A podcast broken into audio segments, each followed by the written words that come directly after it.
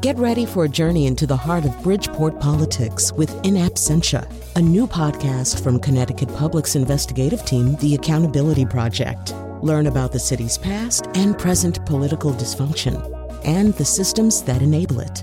Tune in wherever you get your podcasts. Funding provided by Francisco L. Borges and the Melville Charitable Trust.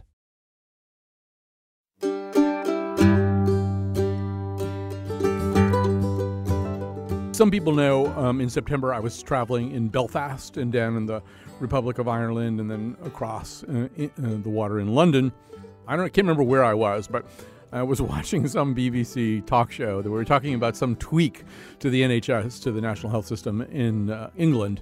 And this panel is having this conversation, and somebody in the course of discussing this tweak says, well, if we're not careful with something like this, we could wind up deteriorating into an American style healthcare system. And then everybody else on the panel sort of says, well, oh no, that could never happen, or it could never get that bad, or, I mean, certainly nobody in the panel ever said, well, they've got great healthcare there. Nobody said that. And I think that's a thing that Americans who don't travel very much don't understand that there are many things about our society that people in other societies wouldn't be willing to give up what they have to get, because it's very much an American attitude that we have the best of everything. All you have to do is listen to three hours of Rush Limbaugh, and you will be told that over and over again that everything that we have is the best, we are the best, and we are the dominant civilization in the world. Uh, we're going to be exploring that from a bunch of different angles here on the show today, but we're going to start out with uh, somebody that we've been privileged to have before, Yascha Mounk, lecturer on government at Harvard, host of the Good Fight podcast, and the author of The People versus Democracy Why Our Freedom is in Danger and How to Save It. Uh, will be published in March and is available on pre order now. So, welcome back to the show, Yascha. Thank you so much, Colin. So, apropos of what I just said there, there's a phrase that's starting to make the rounds a little bit the notion of a post America era, the sense that the United States, to whatever extent it was first among nations, can't even really make that argument for itself anymore. How much of that notion do you embrace?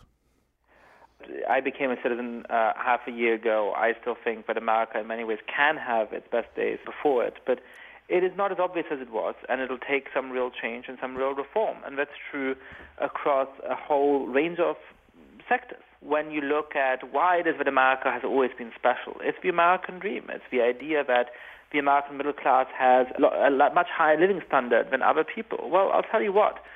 In the United States, over the past 30 years, the average American household has not had an improvement in the standard of living. In a country like Sweden, starting from a somewhat lower base, the standard of living of the average Swede has actually increased 60% over the same time period. People are catching up. In China, the GDP per capita of coastal China, so when you don't take sort of the central regions or the rural regions, but you just look at the urban parts of China, it is now essentially the same as it is in the United States. So on standard of living, it's not as obvious as it, as it used to be. And in terms of global power and global prestige and global respect, it's no longer the case in the same way. And there, of course, lies the great irony of uh, our current foreign policy and our current posture in the world that somebody who promised to make America respected in the world again, promised to exert power again in the world, is actually making the country less respected than it has been at any point in living memory and systematically undermining its power by undermining the alliances which the United States has always needed in order to exert its power and influence around the world. Well, let's talk about those alliances for a second. So, one of the spectacles that we've had over the last week or so took place uh, among uh, the European nations still pursuing uh, the Paris Climate Accords, and we we even had them mischievously posing for photographs beside a French pavilion where there was a sign saying "Make our planet great again." Here's this kind of impish tweaking uh, of Donald Trump for uh, dropping out of. I mean, he's dropped out of the Paris Climate Accords to uh, some extent. I mean, you know, we, this notion of European leaders posing mischievously next to a sign that pretty clearly makes fun, fun of Donald Trump for for not going all in on the climate accords. That seems to me like a, a moment that's just kind of describing a different status for the United States. Look, I mean, Europe has for a very long time relied on the United States for its security and for, for its long-term planning, but it's also helped project American power around the world. The United States has been so powerful in the Cold War and since because it had all of those incredibly powerful allies. And so when a very careful politician like Angela Merkel says, as she did a few months ago, that the times in which we can completely rely on the United States is to a certain degree gone, that really shows that uh, European leaders are starting to think, well, can we rely on a country that elects somebody like Donald Trump to be its president? And if we can't, doesn't that mean that we, to some degree, have to hedge our bets between Russia and the United States, between China and the United States? And I think that that is a very bad, very dangerous thing, that the world will be a much worse place in the long run if we don't have American leadership of Europe and other countries to make sure that our values and our political system remains the most powerful in the world.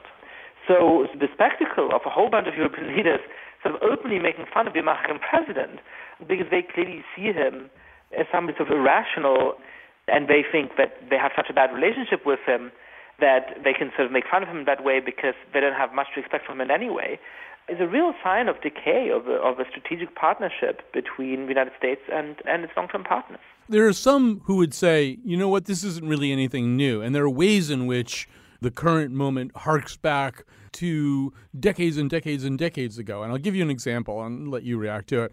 So, over the course of his Asian travels, Donald Trump took time for a one on one or a bilateral meeting with Duterte in the Philippines. Duterte is ruthless. He is involved in extrajudicial executions, probably of thousands of his people. He will almost undoubtedly be overthrown someday. And the people who overthrow him will remember whatever uh, favorable light the, the United States and its president were willing to cast upon him uh, and probably not think very gratefully of that. And maybe you can comment on that.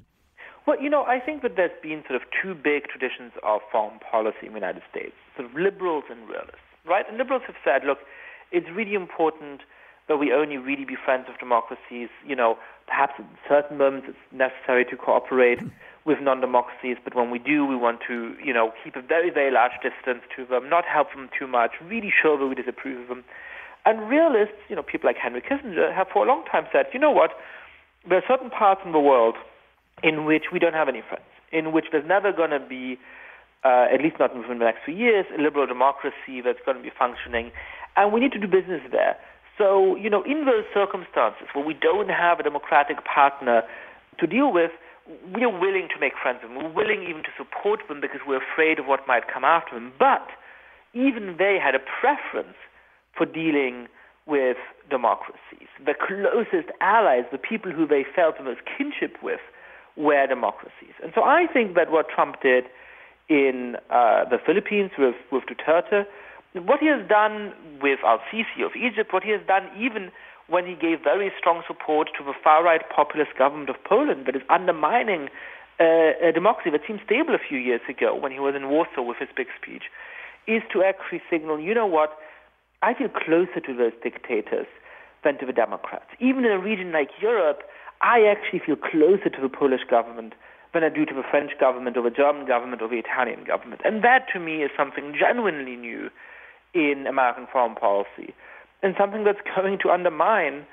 um, not just America's alliances, but, but the rule of law and, and, and the survival of democracy in regions where its survival is very much at risk, like Central Europe or like parts of Asia.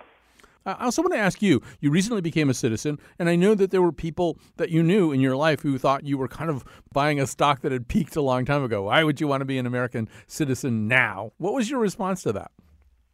Well, it was a few things. I mean, the first is that, you know, I, I've been using this term liberal democracy a lot. I should probably explain what I mean by it. I mean, to me, it is the combination of the rule of the people and the rule of law. But we have a system in which we both actually translate what people want into public policy, and we make sure that we have a Bill of Rights, that individual rights are respected, that we are subject to laws rather than subject to the arbitrary whim of any man. That idea in the modern world comes from the market, comes from the American Revolution and has been upheld and guaranteed in many ways, despite certain missteps in foreign policy over the last 50 years, which we shouldn't deny. by the United States of America. And I think if democracy failed in the United States, it would be very difficult for it to thrive in other parts of the world as well. So that's the first reason. I want to be part of defending this political system in which I, I deeply believe. The second thing is that America has deep challenges around identity and around its history of racial injustice and around ongoing discrimination and police violence and all of those things.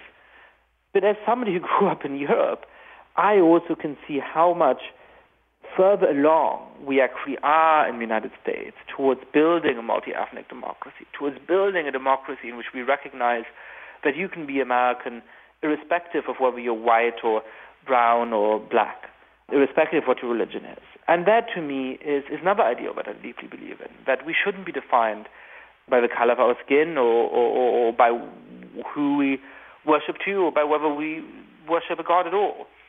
And if we want to preserve that idea, again, uh, I think the United States is a place where it's most likely to work. Um, uh, oh, we've been talking to Yascha Mounk. I, w- I want to end where we began, but I also want to remind you uh, he's a lecturer uh, on government at Harvard, host of the Good Fight podcast, and the author of The People versus Democracy Why Our Freedom is in Danger and How to Save It. Be published in March. You can pre order it already. So I just want to go back to the way in which we're viewed in the world. When one travels, you can get a little sense of it, but I mean, people are probably too polite to say everything that they think. And and you know, I mean, look, we've got 4.4 percent of the world's population. Pick a resource, and we use it disproportionately to our size. And I think we own 42 percent of the world's guns. We have 31 percent of the world's mass shooters. If I lived in Denmark, or pick a country in Western Europe, or pick a country in lots of other places in the world, if I lived in Japan, I would look at this country and say, "You guys are nuts. You're you're you're big. You're greedy you're wasteful, you're violent. Now you've elected a president who doesn't really see any role for this superpower in in big problems like climate change, doesn't even really acknowledge the reality of climate change. I feel as though Americans are very insulated from the gaze of the world at them. You know, every country is a little nuts in its own way and it's always easier to see how other countries are, are, nuts in the country you grew up in, right? I mean, Germans think that it's absolutely ridiculous that Americans have these gun laws. But of course, in Germany, you can drive down uh, a motorway at 200 miles an hour legally, and that really increases the death toll that you have from car accidents in this country. And, and people somehow don't think that that is as nuts as Americans might think. So America is a big, very diverse country, and so perhaps it's a little bit more nuts than others, and it has some things that are more dysfunctional actually than other countries. It also has some greater strengths. What's clear, though, is that you know, Donald Trump is not just the continuation of that. He's an aberration, and he's perceived as that. Um, you know, there's always been waves of anti-Americanism in, in Europe and in Asia. People uh, didn't particularly like George W. Bush in this country. They didn't particularly like George W. Bush um, uh, throughout much of Asia. But they didn't think of it as the sort of rank embarrassment that a lot of them do think of Trump as. And they didn't think of him as somebody erratic who you just cannot predict how w- what he's going to do, and, and, and even further countries opposed to your ally. Really, you're just scared of what they're going to do next. And so I don't worry so much about what the average European, about what the average Asian thinks about the United States, but I do worry about whether it's going to impact a foreign policy in the long run, and whether it is going to undermine the ability of liberal democracies around the world to stand together and defend themselves against resurgent authoritarian regimes like China and Russia and resurgent authoritarian populists in places like Turkey and Hungary and Poland. You know, when people from other countries come here, they're kind of freaked out by our level of flag worship, by our level uh, of uh, patriotic exhibitionism, of the need to have the national anthem played before every single sports event, every single thing that possibly happens, and to pledge allegiance to the flag at every opportunity. I mean, the level of self celebration almost suggests a level of insecurity that lies underneath it. I'm all in favor of self celebration, actually. And, and, you know, the reason is that the flag means something different.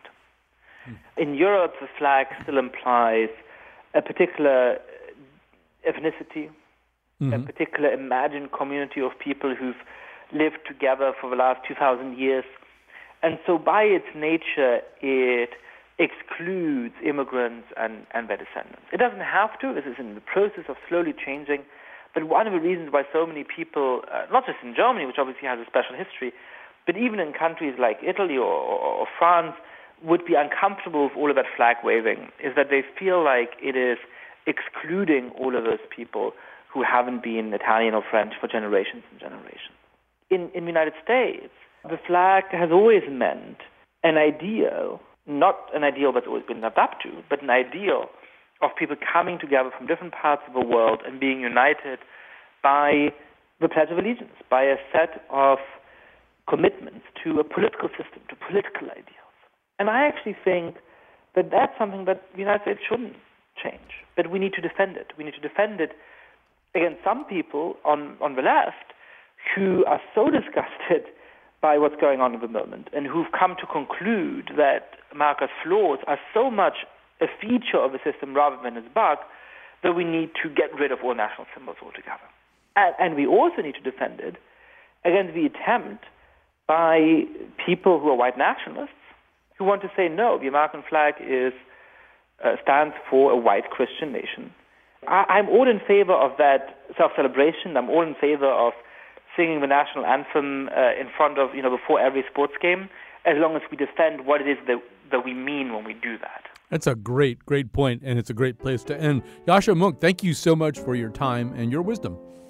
Thank you so much. My pleasure. Okay, bye bye. Coming up, we're going to turn things around. We're going to talk to an American expat living in Turkey about how things look to her. I like to say a few words defense of our country. Those people aren't bad, nor are they mean.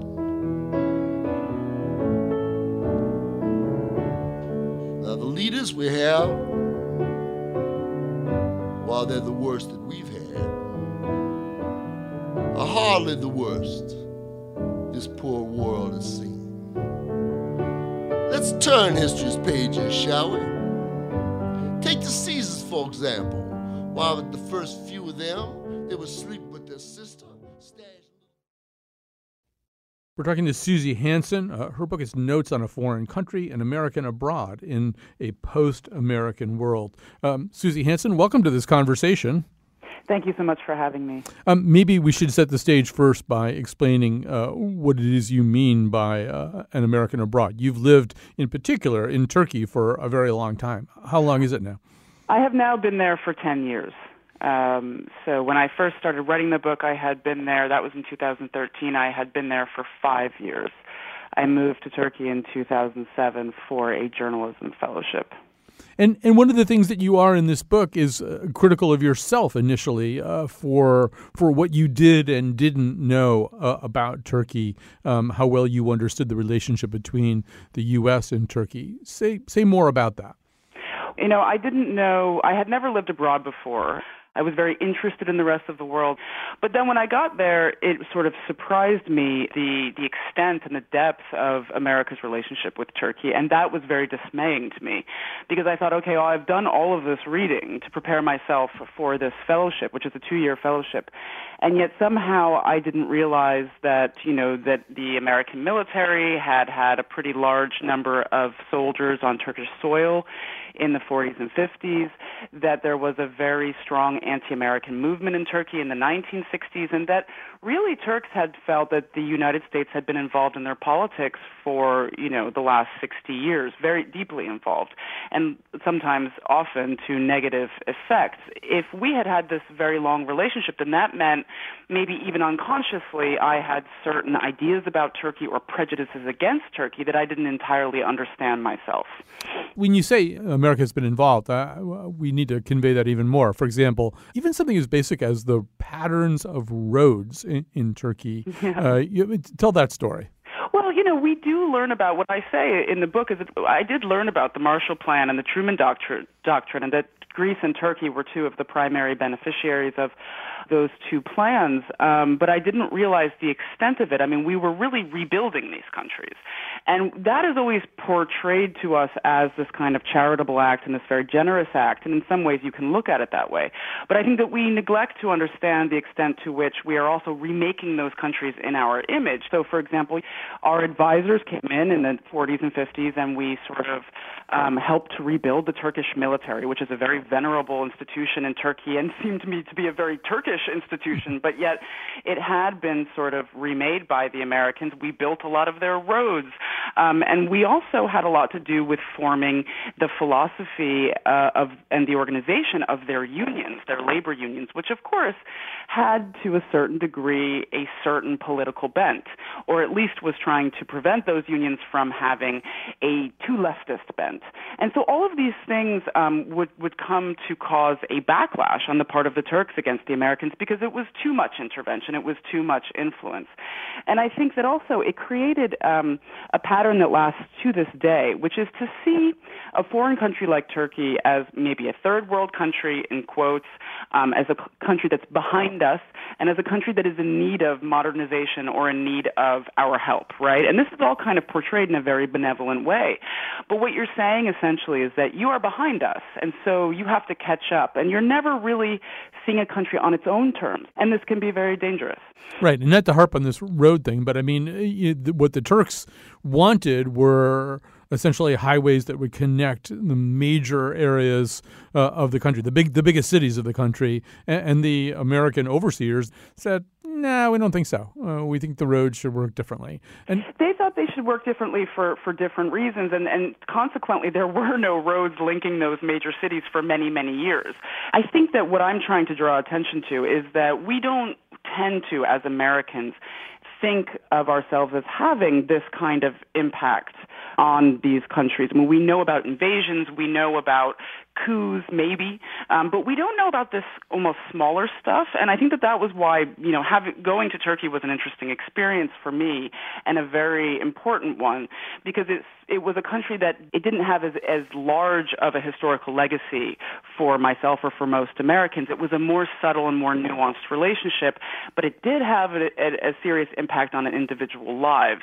And as I lived abroad, I began to go to foreign countries and really think about this more deeply. Okay, well, you know, how does how did this treaty affect an Egyptian's life? And when you start to think that way, you realize that you are yourself connected to those people. You know, we that this relationship is a very deep and intimate one, and that we have these intimate relationships all over the world that have been going on for almost 60 years. And yet, for some reason, Americans don't really feel a very strong emotional connection to that relationship. And I think that that is part of the problem. A generalized problem is that we uh, historically, uh, over from post World War II forwards, and uh, at minimum, have had these heavy involvements on all these countries, which the average American is simply not aware of. And then periodically, something happens in one of these countries, and we, we say, oh, look at what you're doing right now. Look what you're doing. and whereas the people in the country are, uh, countries are saying, in the immortal words of Taylor Swift, look what you made us do. Do you, you, think you had any? Often, often that's what they're saying. I mean, it, it is very complicated. One of the things that I point out is because the rest of the world does know America very well. This was something that I, and Americans very well. They know our history, they know our culture, and so they're having a complicated relationship with us, which is sometimes they're angry and sometimes they're not. You know, sometimes they admire certain things about us, whereas our relationship with them is really quite murky, and we, you know, we don't really know that that much about them. It's not a very complicated relationship. But in the case of Erdogan, I mean, that's always a very fascinating example for me to watch play out because it's sort of everybody loves to hate Erdogan right now, but probably very few people think about the fact that, you know, to, to a lot of Turks in Turkey, they believe that someone like Erdogan, the rise of Erdogan, very much had to do with American involvement in American policies, not because they installed him or something, you know, sort of conspiratorial like that, but because we were encouraging at one point Turkey to go in both a more capitalistic direction and also, frankly, a, a slightly more religious direction. And this is something we probably don't think uh, would, would never occur to us that we would have encouraged a country like Turkey that we often think of as this, you know, perfect secularist country or whatever model secularist country, that we would have ever encouraged that. But we did in the 1980s for various reasons, mostly to counter the force of communism and, and, and leftism. And that which was a greater danger to us. And consequently, someone like Erdogan might not have ever come about uh, in Turkey had we not, you know, to a certain degree encouraged that. I'm not saying that the U.S. is responsible for his rise, but it's it, the news is more interesting if you do take this history into account. You know, we have used over the years a lot of rhetoric about what America can export uh, from its position as a shining city on a hill. Uh, uh, that we can we can export democracy and justice and fairness and free elections. And I mean, another thing I think that we talk about or imply that we can export is a particular mode of journalism, which is rigorously objective and fact checked. As a journalist abroad, you've I think encountered different views of what American journalism actually is.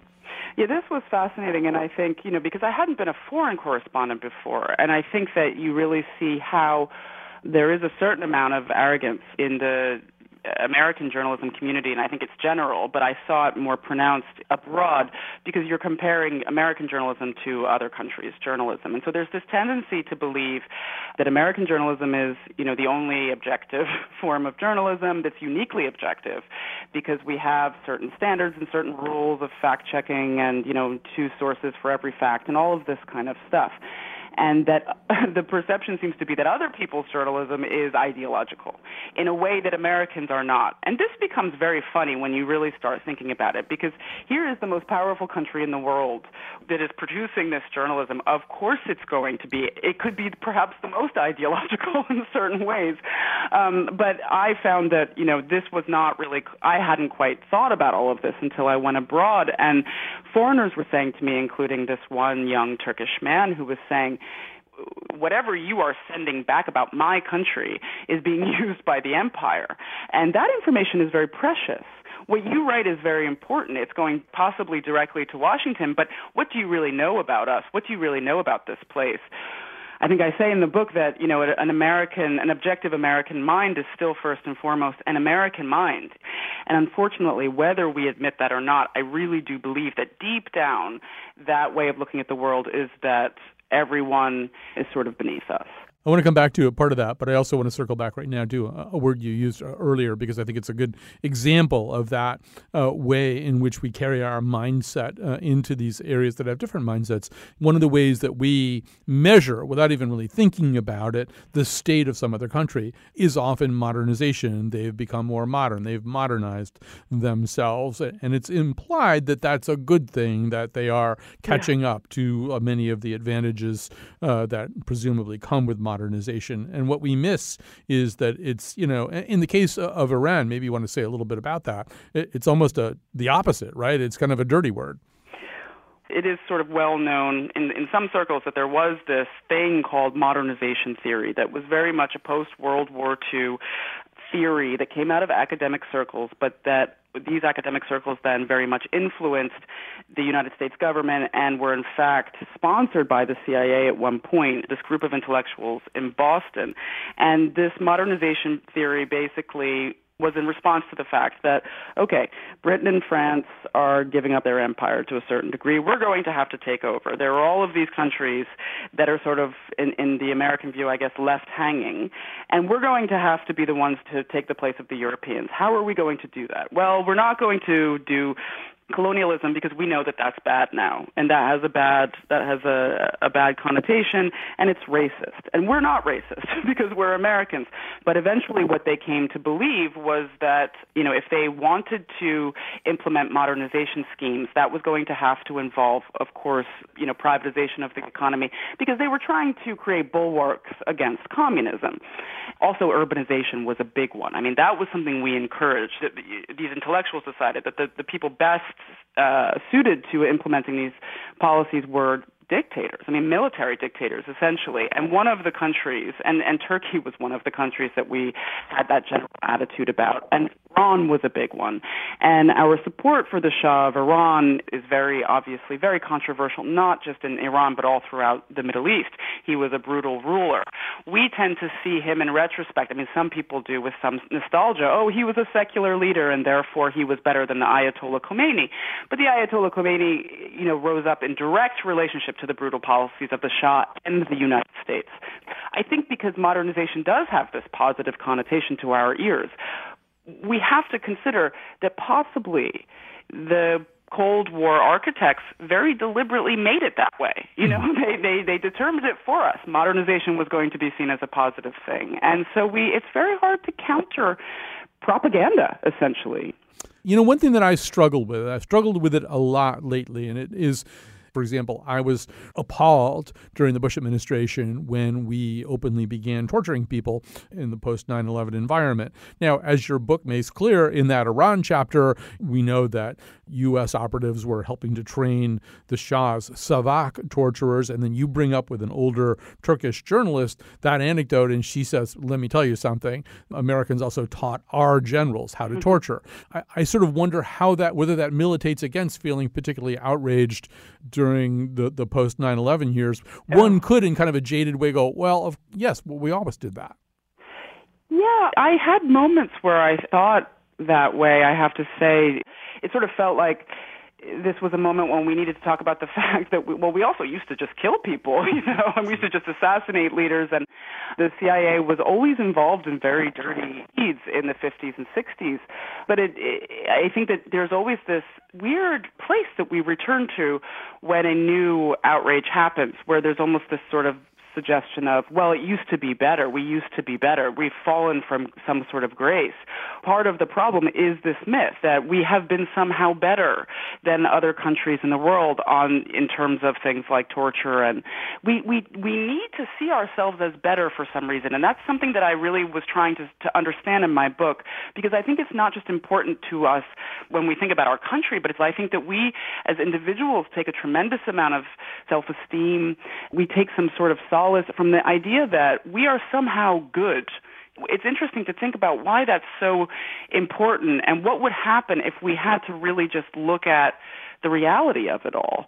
Now, I'm not saying that we have to think of ourselves as horrible and have a tremendous amount of guilt and shame, but I think it's precisely this problem of this good versus bad dichotomy that's so simplistic. It's like, no, the record's much, much, much more complicated, of course. You know, all you have to do is bring this kind of thing up. You can, all you have to do is say on the 4th of July, well, really, all those foundational documents don't really include slaves or native peoples who are being extirpated, or for that matter, even even women.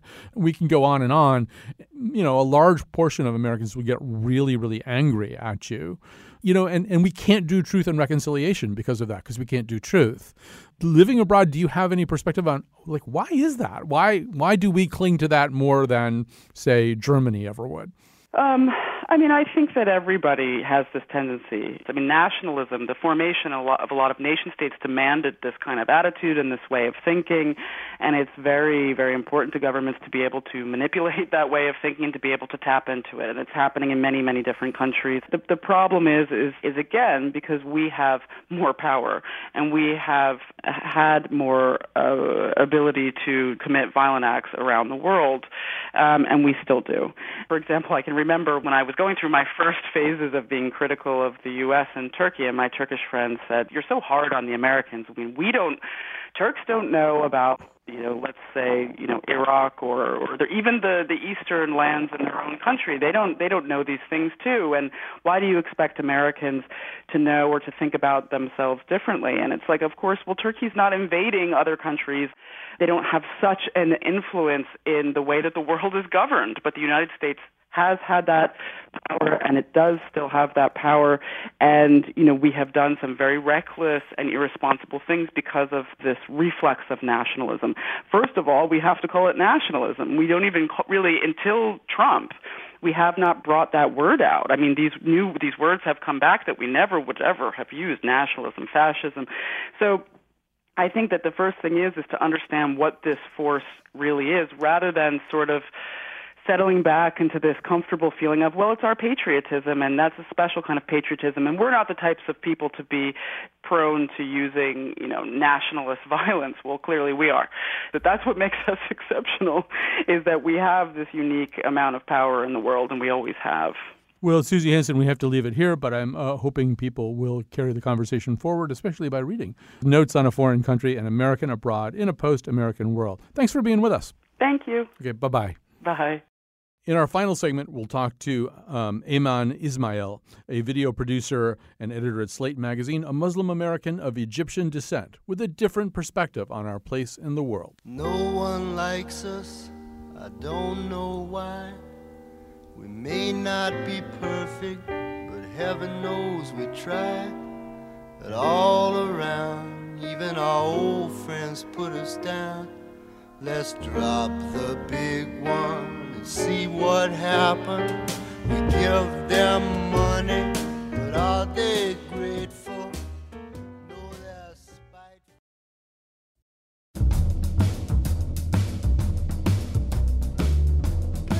China, Turkey, Brussels. Do these places not appreciate that their very names come from things we Americans use at Thanksgiving? You're welcome. Today's show was produced by Betsy Kaplan and me, Chion Wolf. Our intern is Sarah Bly. The part of Bill Curry was played by Liam Neeson. On tomorrow's show, the nose speed dates through a long list of topics, including elephants and Blake Shelton. And now, back to Colin.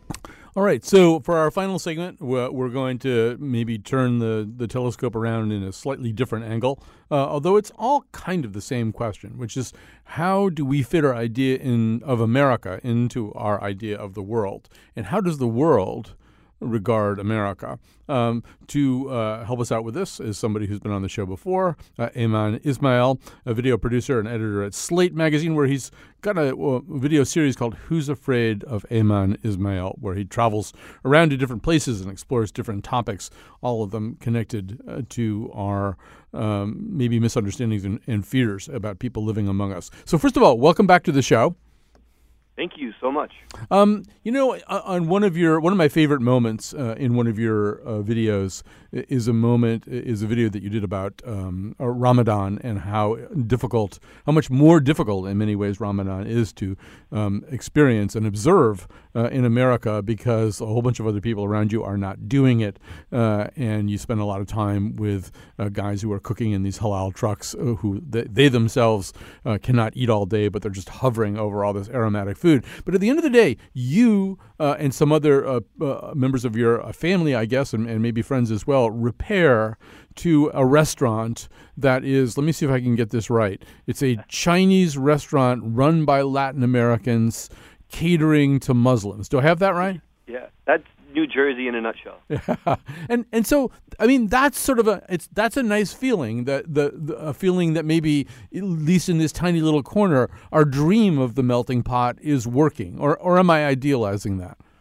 No, I mean it totally works. Uh, I think one of the things that makes especially the United States so different than the rest of the world is that nobody really has claim to to saying this is what American culture is it's constantly being pulled in so many different directions by so many different peoples with different traditions and religions and practices and everything. Uh, so I think if you were to go to New Jersey and ask anyone in the street, uh, what is the vibe of this neighborhood or what is the culture, every single person you'll talk to is, will give you a different answer. Uh, and the best part about that is that it's a good place to be different and it's a good place to grow up if you aren't really sure about what America is or its place in the in the world uh, because it feels like we're there together to make it happen. That particular neighborhood uh, may be a good place to grow up if you feel that way. But I mean, as your own videos suggest, and as we know anyway, it, as you venture out of those enclaves into different parts of America, first of all, you run into a lot of people who would contradict the statement that you just made. No, no, no there actually is a, a, prevalent vision of America, and and there's also things which we can exclude, things that are being observed and practiced and done in America, which we, this kind of vague centrist uh, idea of ourselves, we can exclude that from our vision. I mean, isn't that what you're running into all the time in your videos? Is people saying, nope, nope, I'm sorry, we may have a melting pot here, but you're not American. That's not American. Yeah, totally. Uh, in one of the episodes, we were trying to unpack Sharia law and whether or not it's enforced here in America. Uh, and there's this law that I think that's been passed in 13 different states so far, banning the concept of Sharia law entirely. And uh, we talked to the lawmaker in Texas, uh, where it recently passed this summer, and he maintained that there is a concrete uh, and tangible idea of what American culture is, and we need to protect that from the immigrants that are coming into this country, and in my mind are contributing to it. And one of the points that he made was, well, you know, if you're welcome to come to Texas, but you can't tell me how to live my life, therefore there's this standard of what Texan life is that everybody shares there in Texas.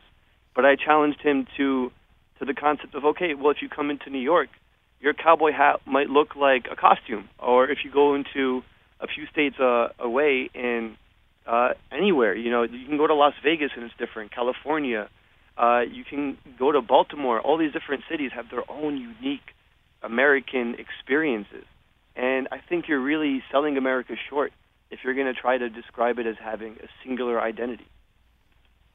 Um, your mother uh, has said that she actually, in some ways, regrets having moved uh, to America from Egypt. Tell me why she says that. Yeah, that's that kind of really, really, uh, I, I guess, ripples out with everybody else that has like these immigrant parents that had an idealistic uh, version of this life that they wanted to live uh, in America, and it's one of the things that you leave behind is that security of knowing exactly what's going to happen. Mm-hmm. Uh, so my mother wanted to raise Egyptian Muslim kids in America, and the only reason she came here was to help her sister who had moved here before to help her raise her kids. So in the house, she made sure to only speak to us in Arabic so we can learn it, and I'm really happy that she did because I do speak Arabic now thanks to her. Uh, but uh, when we grew up and we all went to college and we all went our different directions, there are certain things about uh, specifically Egyptian culture that she misses and sort of regrets that she didn't instill in us more. Like the idea of uh, sharing meals together. Like we would always go out and eat separately with our friends and come home. Uh, that's sort of an alien concept to a, a mother who grew up in Egypt in the 50s. It's usually uh, her responsibility to bring everybody together, but it's it kind of goes beyond that. This is the way we practice our religion here is different because uh, everybody who does practice Islam in America does it in their own way.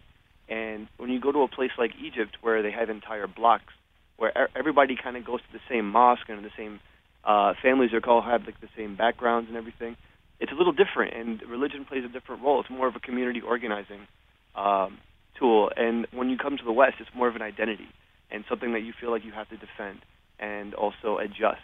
So I think uh, her regrets really stem from having this idealistic uh, version of what she hoped her kids would be, and seeing that we just grew up to be American anyway, kind of breaks her heart a little bit.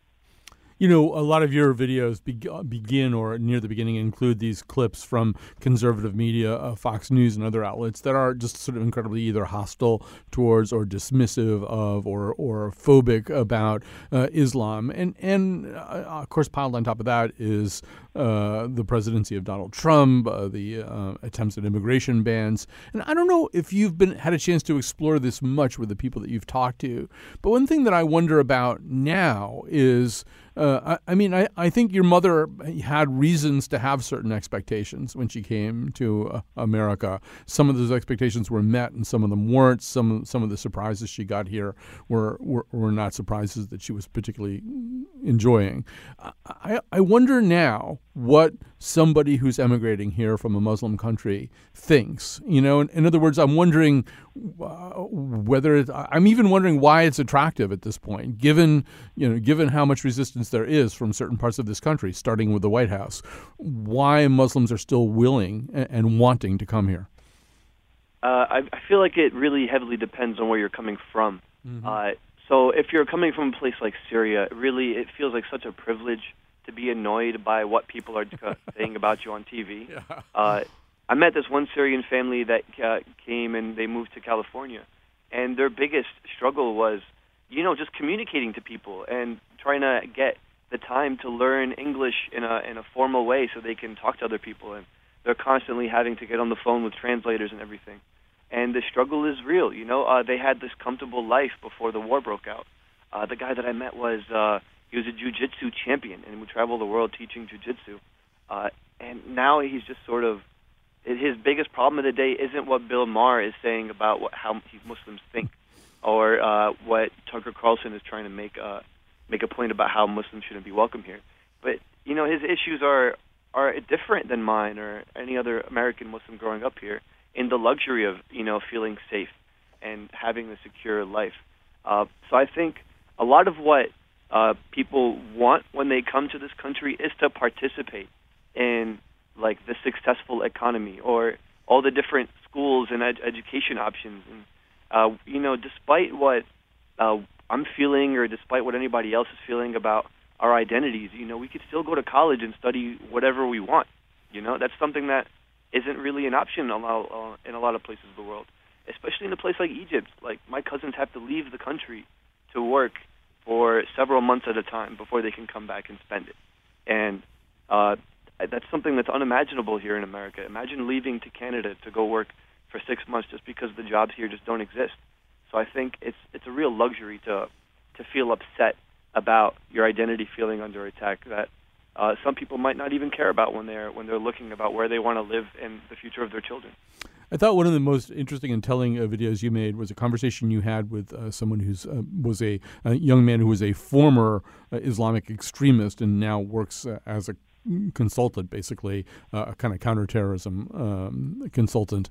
And, you know what he said was really interesting, and I, will just apply it to myself for a second. I'm of Irish heritage. If for most of my young life people treated me like an IRA bomber, you know that that basically I was this like tremendously dangerous person uh, who very who very might very likely you know at some point would blow up something in the United States. After a while, I, I, I maybe I would start thinking, well, maybe I should just be that person person, if that's who you think I am, and if that's what you know, that, if that's how you identify me, maybe that's how I should identify myself. And that's kind of part of what he was saying that that some of the w- things that were projected onto him. Uh, as an uh, arrival here, uh, as a person living in the West, started to make him think that way. Yeah, uh, it goes back to that novel written by Richard Wright, Native Son, mm-hmm. uh, where if you continuously treat someone as if they were supposed to become a certain thing, eventually they might turn into that certain thing. And it's a shame that, that that's what Mubin was. Uh, that's what his experience was. But in a lot of ways, uh, it was familiar, you know, and uh, it it kind of made sense. There were so many times in my life where I felt so alien and so different, uh, and that's by in part by uh, how Muslims were portrayed in media, or you know, watching like the latest episode of Homeland, and then I hear the familiar call to prayer, but in the context of a bomb blowing up. Uh, all these things that relate me to what I call like the bad people or the the bad side and terrorism and all these awful crimes against humanity. But if you com- uh, continuously push people who live here and were born here and relate them to people on the other side, then what you're really saying is you're not with us. And no matter what, because of how you look or the circumstance that you were born into, you're forever going to be with them. And I think if you isolate people and keep them outside of the fringe of society, that's when you have uh, the worst case scenarios. Where in this case, he had left to Pakistan to uh, to to study his religion, and there he met all of those uh, the Taliban fighters who influenced him, and uh, and were able to seduce him with their way. And he wouldn't have never ended up in Pakistan if he ever felt like a complete citizen in, in the full context of it. You know, I'm going to uh, end this by asking a question that I, I talked to Yascha Mounk about earlier on the show. You know, as you look at this moment, as you look at Trumpism in its full flower and expression, does it seem to you more like a bug or more like a feature? In other words, do you think it's uh, uh, this moment is an aberration, or is this an outgrowth of a kind of xenophobia that maybe got applied to Japanese uh, in the 1940s uh, and even after World War II uh, that's that's reared up in other places, or are we going through something that's really uh, unusual for us? Uh, so from my perspective, I see a lot of this happening everywhere in the world.